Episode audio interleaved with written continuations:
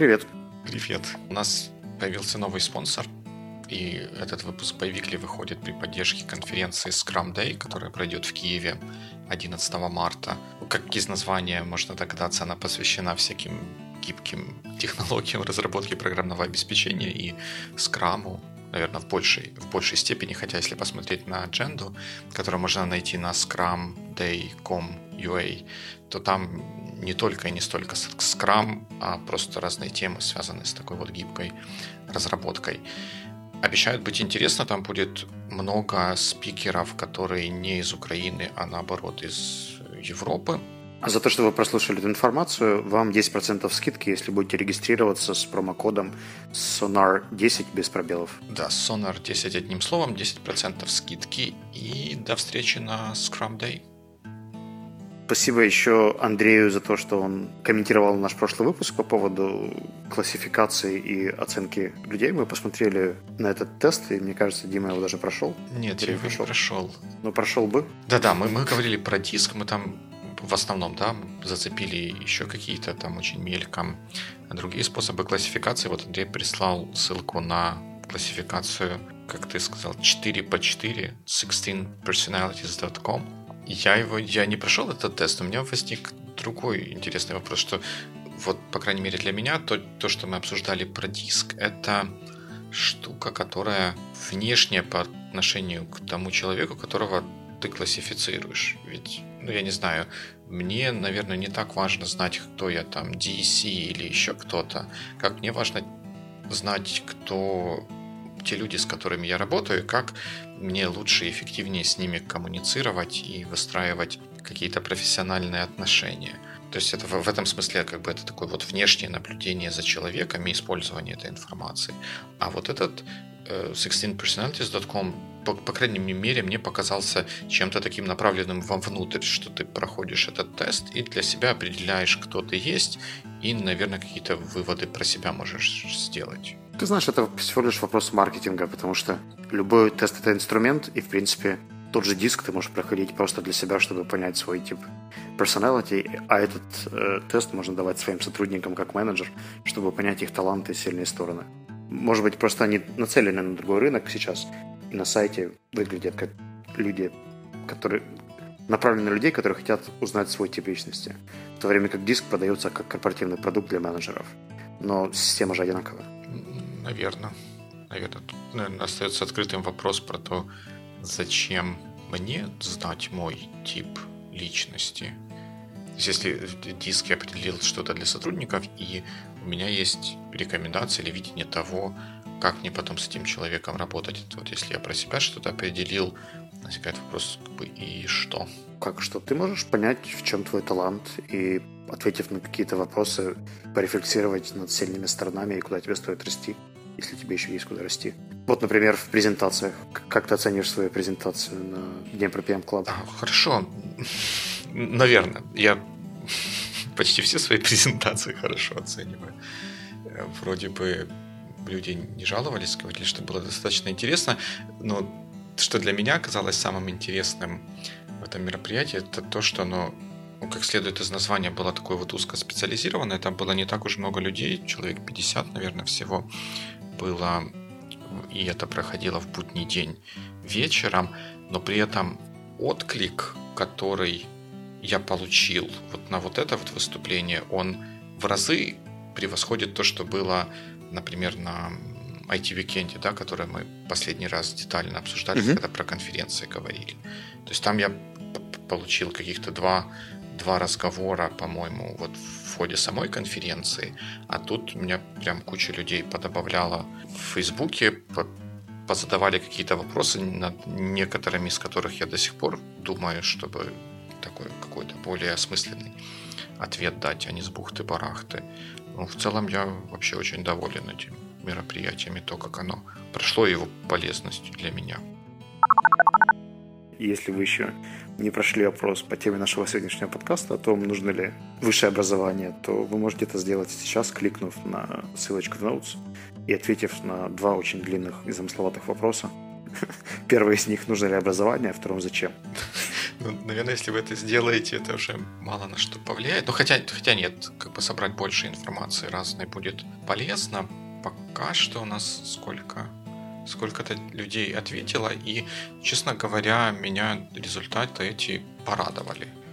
Что большая часть людей, не сказал большая половина, большая часть людей, а именно 81% сказали, что такие да, да нужно. И при этом комментарии, которые они дали на необязательный вопрос «а почему?», они в целом тоже совпадают с моими какими-то мыслями, поэтому это меня, в меня вселило некую веру в человечество, потому что в каких-то других местах, например, на Доу, многие очень эмоционально рассказывают про то, что это никому не нужно.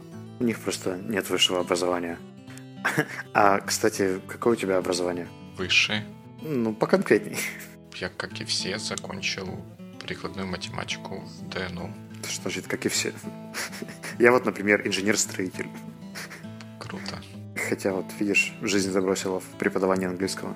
Ну, вот это на самом деле интересный поворот сюжета, потому что там в моем случае, наверное, понятно, я учился как бы на программиста, и теперь как бы программистом как бы работаю.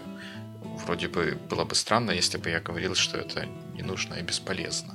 А вот ты как э, человек-строитель, который занимается преподаванием английского и soft skills, как ответишь на этот вопрос?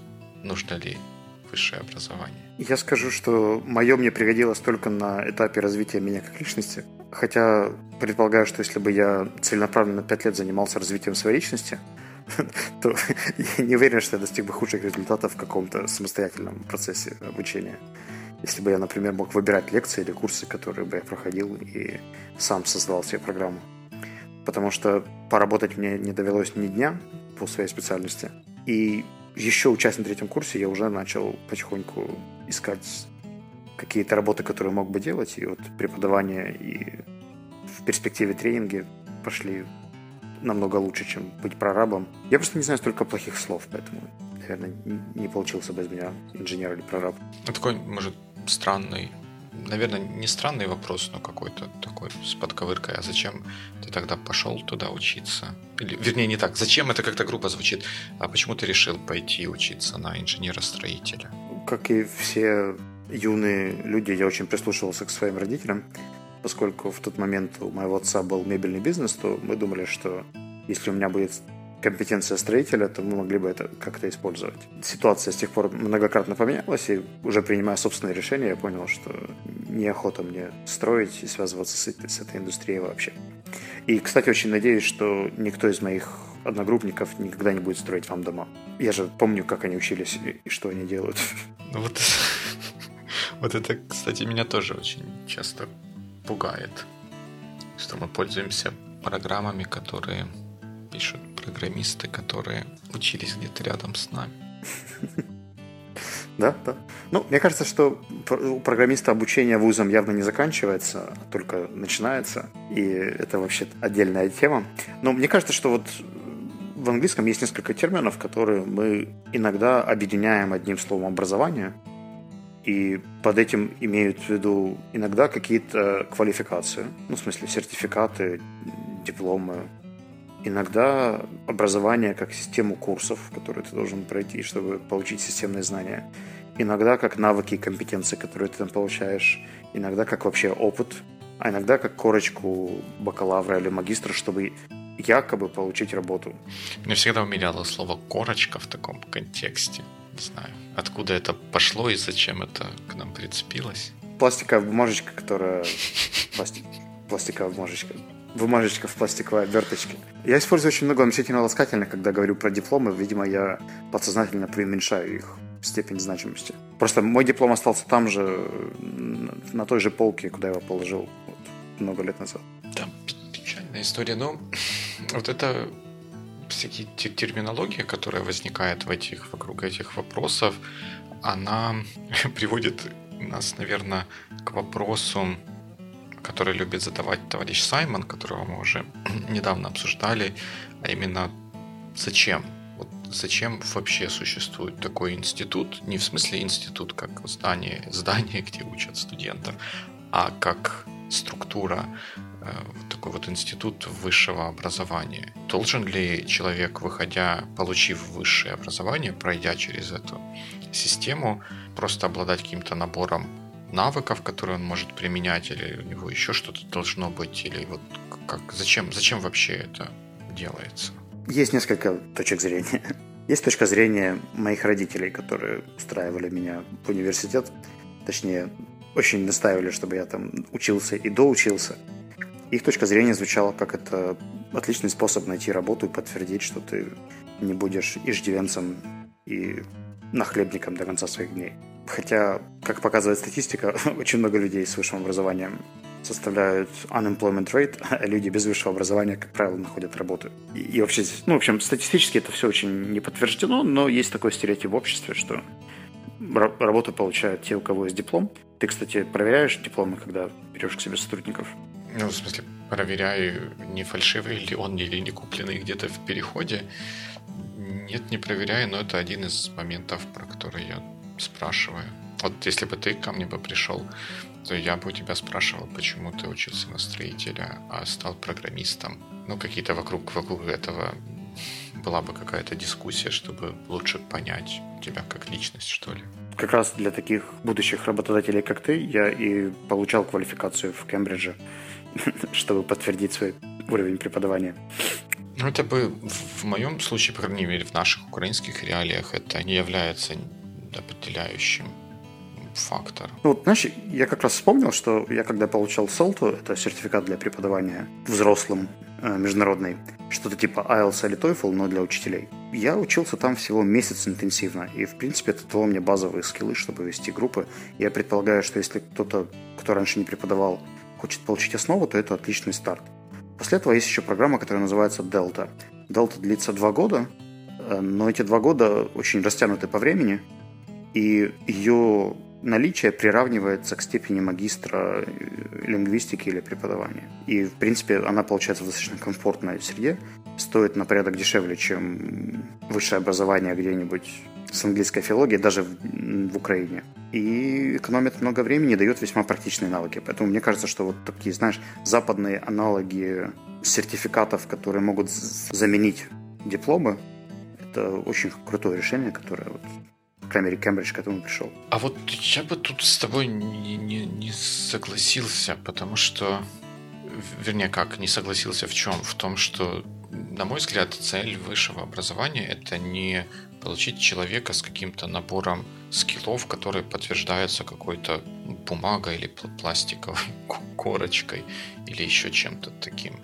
Это вот для, для меня человек с набором просто скиллов, который может крутить гайку и знает, что гайку на 19 надо закручивать ключом на 19, это выпускник ПТУ, который мало понимает о том, что он делает, от него это не требуется, ему, от него требуется четко следовать каким-то инструкциям, предписаниям по тому, как выполнять различные производственные процессы, будь то, я не знаю, перевод э, текстов с одного языка на другой, написание программы или э, налаживание станка где-нибудь на заводе или на фабрике.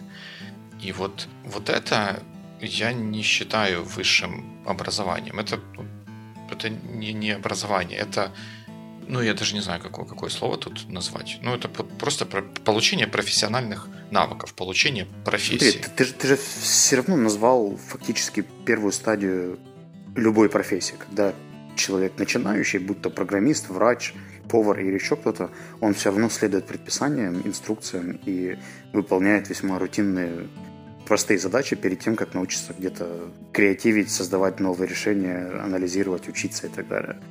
То есть это, в принципе, нормальный природный процесс. Мало кто приходил сразу с новыми видами, решениями, подходами в свою профессию. И неважно, было у него высшее образование или нет.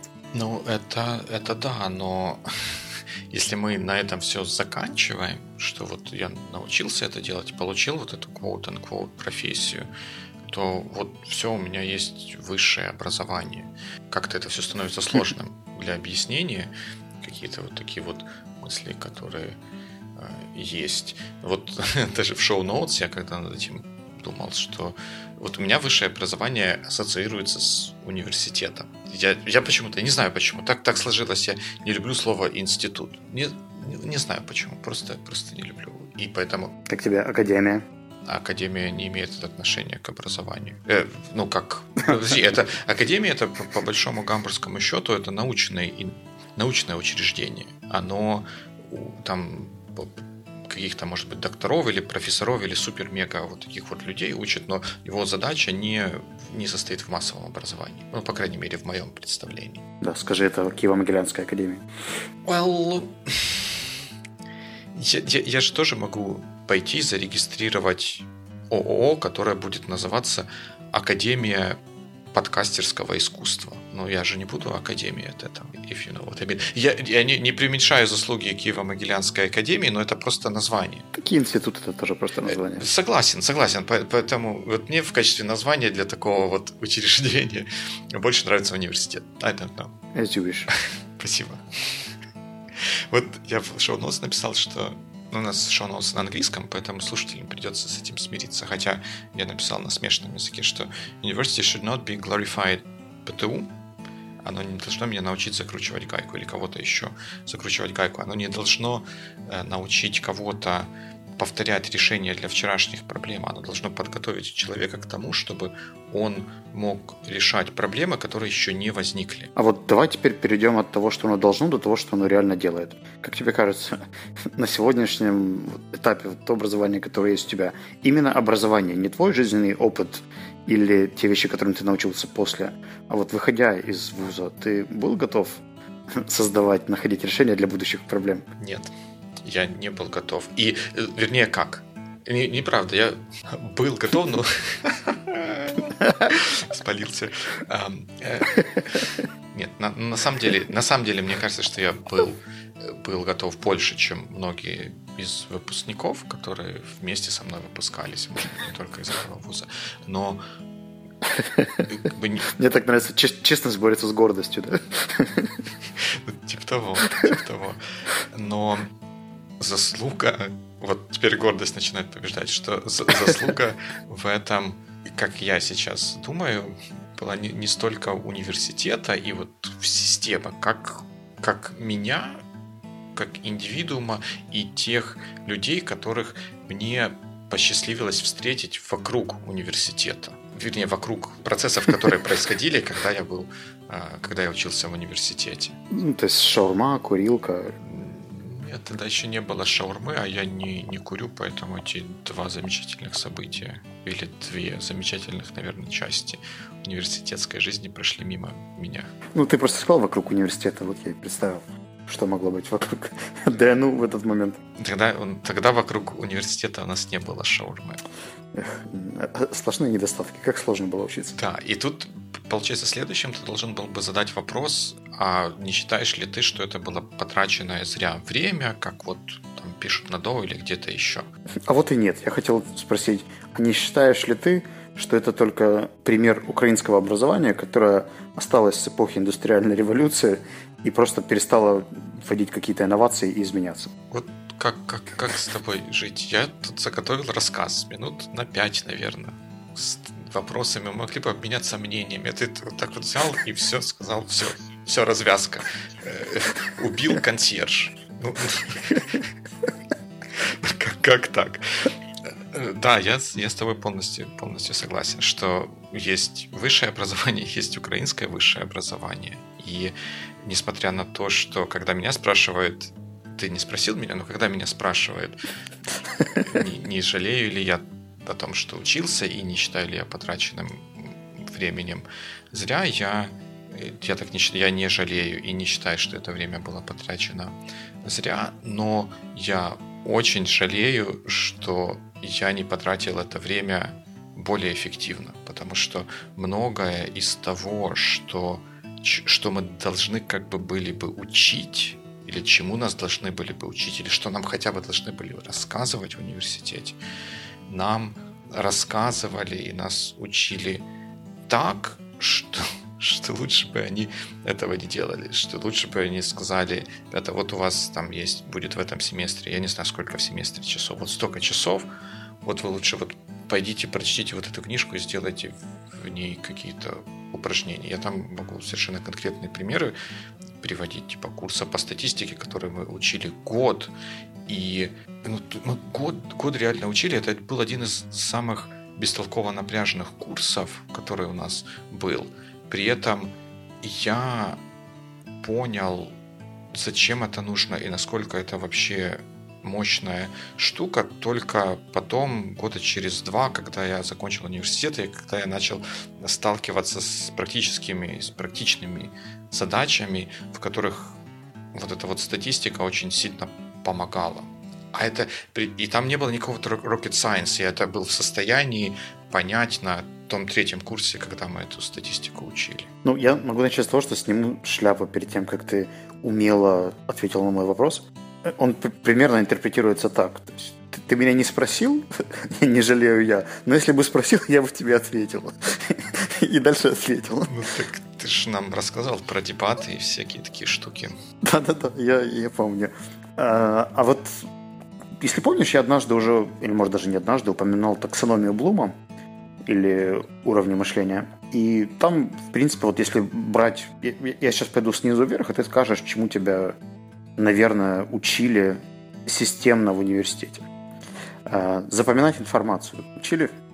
Да, очень сильно нас всех, по-моему, этому учат. Это вообще, по-моему, самый главный фокус нашей системы образования, причем не только высшего. А, понимать то, что ты запомнил. А, отчасти, да. То есть, если был преподаватель, да, удачный, то... Ну, видишь ли, тут, наверное, еще специфика немножко в том, что у меня все-таки была техническая специальность, у нас была там математика и тому подобные вещи, по которым без понимания того, что там происходит, очень сложно навигировать или подниматься на какие-то следующие ступеньки. Ну да, да, то ли дело мое образование с железобетонными конструкциями и сопротивлением материалов. Третий уровень – это применение того, что ты запомнил и понял. Это было слабое звено. Угу. Анализировать всю полученную информацию, которая у тебя есть, и смотреть на взаимосвязи между разными кусочками знаний. Отчасти это было, но этого должно было бы быть намного больше. Давать свои оценки, прогнозы, проверять истинность каких-то суждений для теории. Но на таком уровне, по-моему, этого было очень, очень мало. И последнее – это генерировать какие-то новые решения, создавать. Тут красивые английские слова – create, design, assemble, generate – такие действия. Ну, хотя, по-моему, формально это как-то где-то декларировалось и должно было бы быть в наличии, фактически, по-моему, этого не происходило. Ну и вот получается, что мы сошлись на том, что первые два уровня еще хотя бы как-то раскрыты, потому что, ну, если не запоминать, то что, зачем это вообще все нужно. Но высшие уровни, которые, в принципе, называются critical thinking или критическое мышление, а именно аналитика, оценка, создание, к сожалению, не находят практического какого-то отражения в современной украинской системе. И если вам очень повезет с энтузиастом-преподавателем, да, то вы, может быть, этому научитесь. Но это никак не заслуга украинской системы образования. Вот. А в принципе я знаю, что таксономия Блума, особенно в ее расширенном виде, когда она там, детализируется в нескольких измерениях, э, используется для создания учебных планов в многих прогрессивных университетах, не буду говорить западных, потому что знаю несколько восточных, которые тоже пользуются этим как основой для того, чтобы проверять, чему они научили людей и как научили. Ну, это правильно, потому что ты, ты прислал э, прислал, добавил шоу-ноутс, ссылку на эту таксономию Блума, там картинки такие красивые были. Мы добавим шоу-ноутс для всех, а не только для нас эту штуку. Я ее э, посмотрел, но она так выглядела достаточно сложной и непонятной для неподготовленного человека. Но вот если в нее вдуматься и пройти вот примерно через то упражнение, через которое ты меня сейчас провел, она как бы расставляет какие-то точки над, над «и». Но мне кажется, что проблема нашей системы не только в том, что она не смотрит на эту таксономию и мне даже кажется, что эта таксономия скорее следствие чего-то такого более высокоуровневого, э, что ли. От того места и той роли, и той задачи, которая отводится высшему образованию и университету как инструменту этого высшего образования в разных странах. То есть ты сейчас предлагаешь начать с why? Да? Ну, отчасти да. От, отчасти, Ясно. отчасти да. Но мы можем попробовать начать. Вот я, наверное, многие из нас являются YouTube джанки, смотрят там всякие всякие видео разные там с котиками или еще с чем-то. А, но там, кроме котиков, есть еще много других интересных видео, много интересных каналов. Есть такой канал, который, каналы, которые делает товарищ, который зовут Брэди Харан. Они вокруг науки. Есть серия с профессором химии, серия с профессором физики, серия с профессором еще чего-то. И они как бы сами по себе очень короткие, интересные. Но в какой-то момент они провели такую Q&A-сессию со всеми профессорами, которые принимают участие в записи этих, этих видео, и, они, и она начинается с того, что они рассказывают о том, чем, чем они занимаются, эти профессора.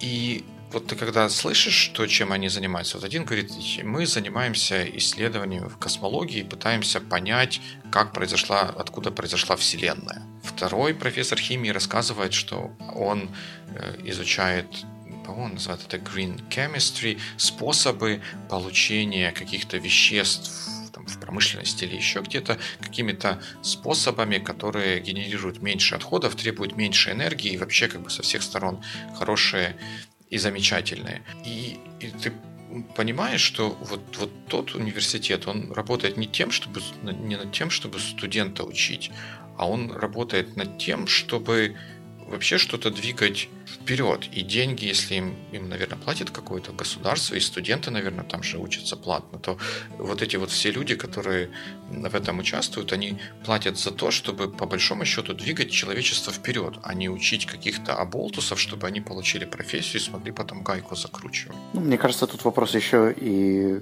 задач, которые ставятся перед образованием. Я думаю, что если бы, скажем, бизнес-структуры и государство так взаимодействовало с университетами, как на Западе. Ты просто приводил примеры очень удачные, но они же это делают для чего? Потому что потом у них это выкупает Министерство uh-huh.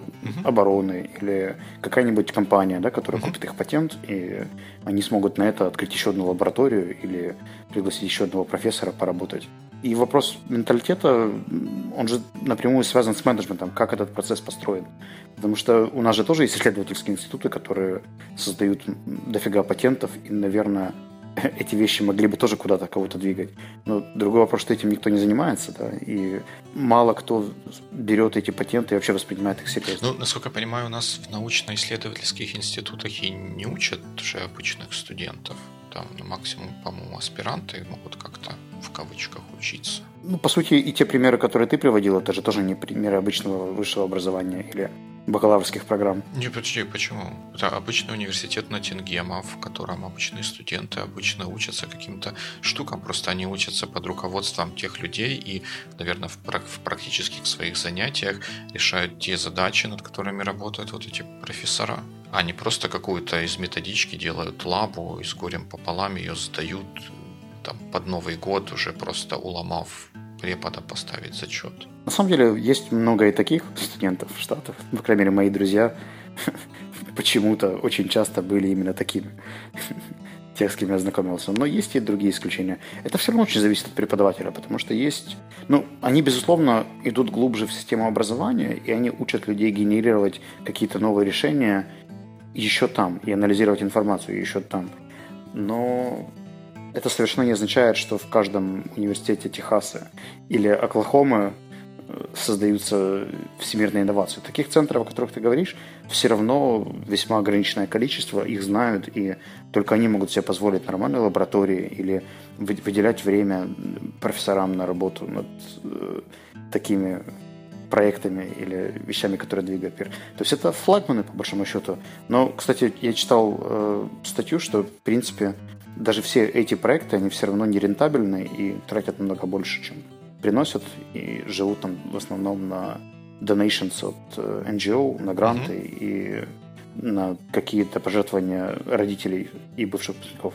Но это если это работает, то если создается достаточное value, которое могут оценить те люди, которые делают эти пожертвования, то more power to them, I think. Это правда, это правда. Вопрос, наверное, еще в популярном тренде, который сейчас наворачивается, то, что когда-то Стив Джобс описал как calligraphy course, да, который ты добавил в notes, о том, что есть курсы, которые, возможно, не входят в программу, э, но даже гибкая западная система образования все равно не позволяет тебе учиться всему, чему ты хочешь. А поскольку вот то понятие major, да, или profession, которое мы сейчас используем, оно очень быстро меняется и адаптируется к реальности, мне кажется, что очень скоро вот этот agile подход, о котором ты сегодня говорил про Scrum, и гибкие методологии, мне кажется, он должен будет перекочевать в образование и давать больше возможностей работать где-то на стыках и совмещать профессии, а не все-таки следовать какой-то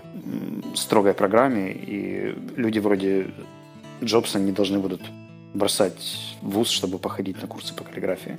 Ну, он же, по-моему, не бросил ради этого, он просто взял в какой-то момент этот курс. Не-не-не, он, он, он же был, он рассказывал, что он был dropout, и он начал дроп-ин в другие, когда у него появилось время, и он остался просто в кампусе, то он начал ну, да. нелегально сникаут в какие-то... Нелегально ходить на, на, на курсы.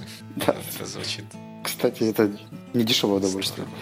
Да, в этом, в этом плане мне кажется, что западная система образования, когда у тебя нет такой вот чет, есть такие вот общие требования, планка, которую тебе нужно достичь к твоей специализации, но ты можешь выбирать какие-то курсы по своему усмотрению и чему-то во что-то закопаться совсем глубоко, во что-то более поверхностно, а, что-то более поверхностно пройти, она более эффективна, потому что тогда мы получаем человека с более широким кругозором, а не меня, того же, который там на какую-то философию или религия, знавство у нас было. Вот смотрели, типа, ну, вот, вот зачем это нужно там, математикам или программистам? А вот потом эти математики и программисты через 10 лет начинают понимать, что это таки, таки нужно было, например, сейчас для того, чтобы как-то осмысленно обсуждать темы, связанные с искусственным интеллектом, не в смысле того, что как программировать нейронные сети, а какие вообще более сложные этические и другие моральные проблемы нужно решать, работая над такой технологией.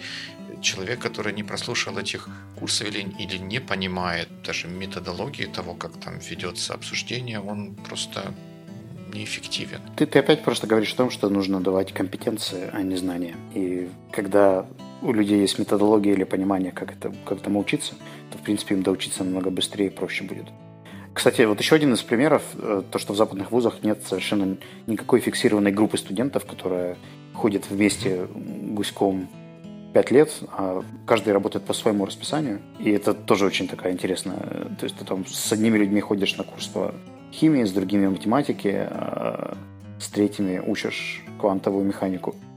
И, и там они могут быть старше, младше тебя, они просто проходят этот курс в выбранное с собой время набирают свои кредиты. Это, мне кажется, тоже, что очень, очень здорово, потому что я вспоминаю свое университетское прошлое, то там же была вообще прям тотальная сегрегация, начиная от того, что у нас был корпус учебный не в основном кампусе университета, а где-то в другом месте. То есть мы с другими для меня выпускник ДНУ это такое вот совсем абстрактное понятие. I, I, I have no way of relating to him.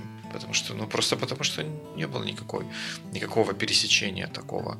А да, даже более того, у нас же там были весь факультет поделен на кафедры, и так получилось, что э, кафедры занимали, четыре кафедры занимало четыре этажа, и ты в основном тусовался на своем как бы даже этаже. То есть вот там преподаватели, вот эти вот аудитории, они как-то вот так вот были разделены, так что ты часто даже не имел особого пересечения с другими людьми с твоего факультета. Ты тусил в основном вот своей группой, там 20-30 человек. И это тоже не здорово. Я вот тебя слушал и вспомнил, что мне еще рассказывали по поводу тусовок.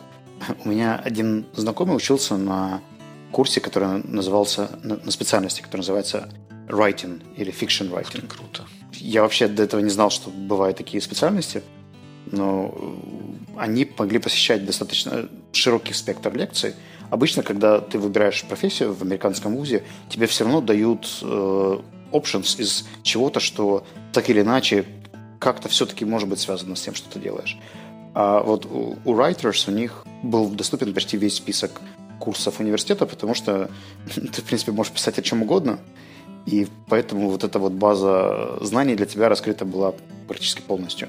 Ну, единственное, что им нужно было набрать столько же кредитов, сколько и всем остальным, поэтому под кредитами я имею в виду количество очков, да, они за каждый курс получали там, условно говоря, 5 поинтов, им нужно было собрать 100, чтобы получить диплом бакалавра, например. И вот у, у них choice всегда был намного шире, чем у их коллег. Из-за этого их все не любили, и никто, никто с ними не тусил.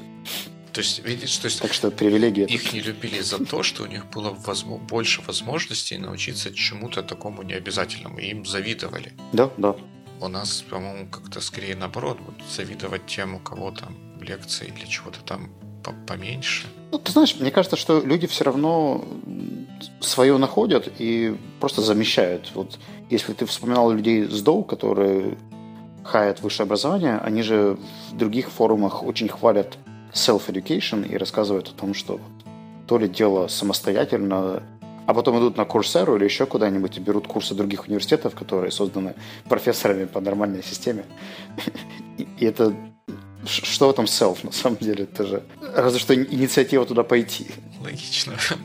Да, я как-то даже не смотрел на это с этой стороны. Ну, наверное, вот здесь под self подразумевается как раз такое вот отступление от традиционной системы, где тебе прописали, что ты вот на втором во втором семестре третьего курса ты вот учишь отсюда до сюда. Приеду, проверю. А что может быть более традиционно, чем кембриджские курсы, да, или MIT? Это же есть традиция высшего образования вообще в мире. Да, ну разве что то, что ты сам решаешь, что тебе слушать. Ну вот, и по сути, это просто наша адаптация под, под нужный гибкий подход. Но, в общем, вы, конечно, можете с нами не согласиться, со мной в частности, и написать нам об этом. Потому что те вещи, о которых мы сейчас говорим, они не очевидны. И мне кажется, что у всех есть свое мнение по поводу образования. И это мнение обязательно нужно написать на сайте Sonar One или странице на Facebook. Да, у нас тут шоу-ноутс достаточно много получилось. Мы не про все из них поговорили, что, наверное, к лучшему мало бы кто дослушал до конца. А, да, здорово, что вы были с нами. Расскажите о своем опыте. Еще не поздно принять участие в вопросе нашем. Может быть, вы захотите качнуть статистику в другую сторону, пока большинство считает, что все-таки высшее образование нужно, и это же большинство говорит, что нужно хорошее, правильное высшее образование, а не неправильное. И я думаю, что все те ссылки, которые мы не успели обсудить, мы добавим просто в следующую рассылку, и вы их все равно увидите. Точно. Подписывайтесь на рассылку, оставайтесь с нами. Расскажите, что вы думаете о высшем образовании. Всего хорошего. До новых встреч в эфире.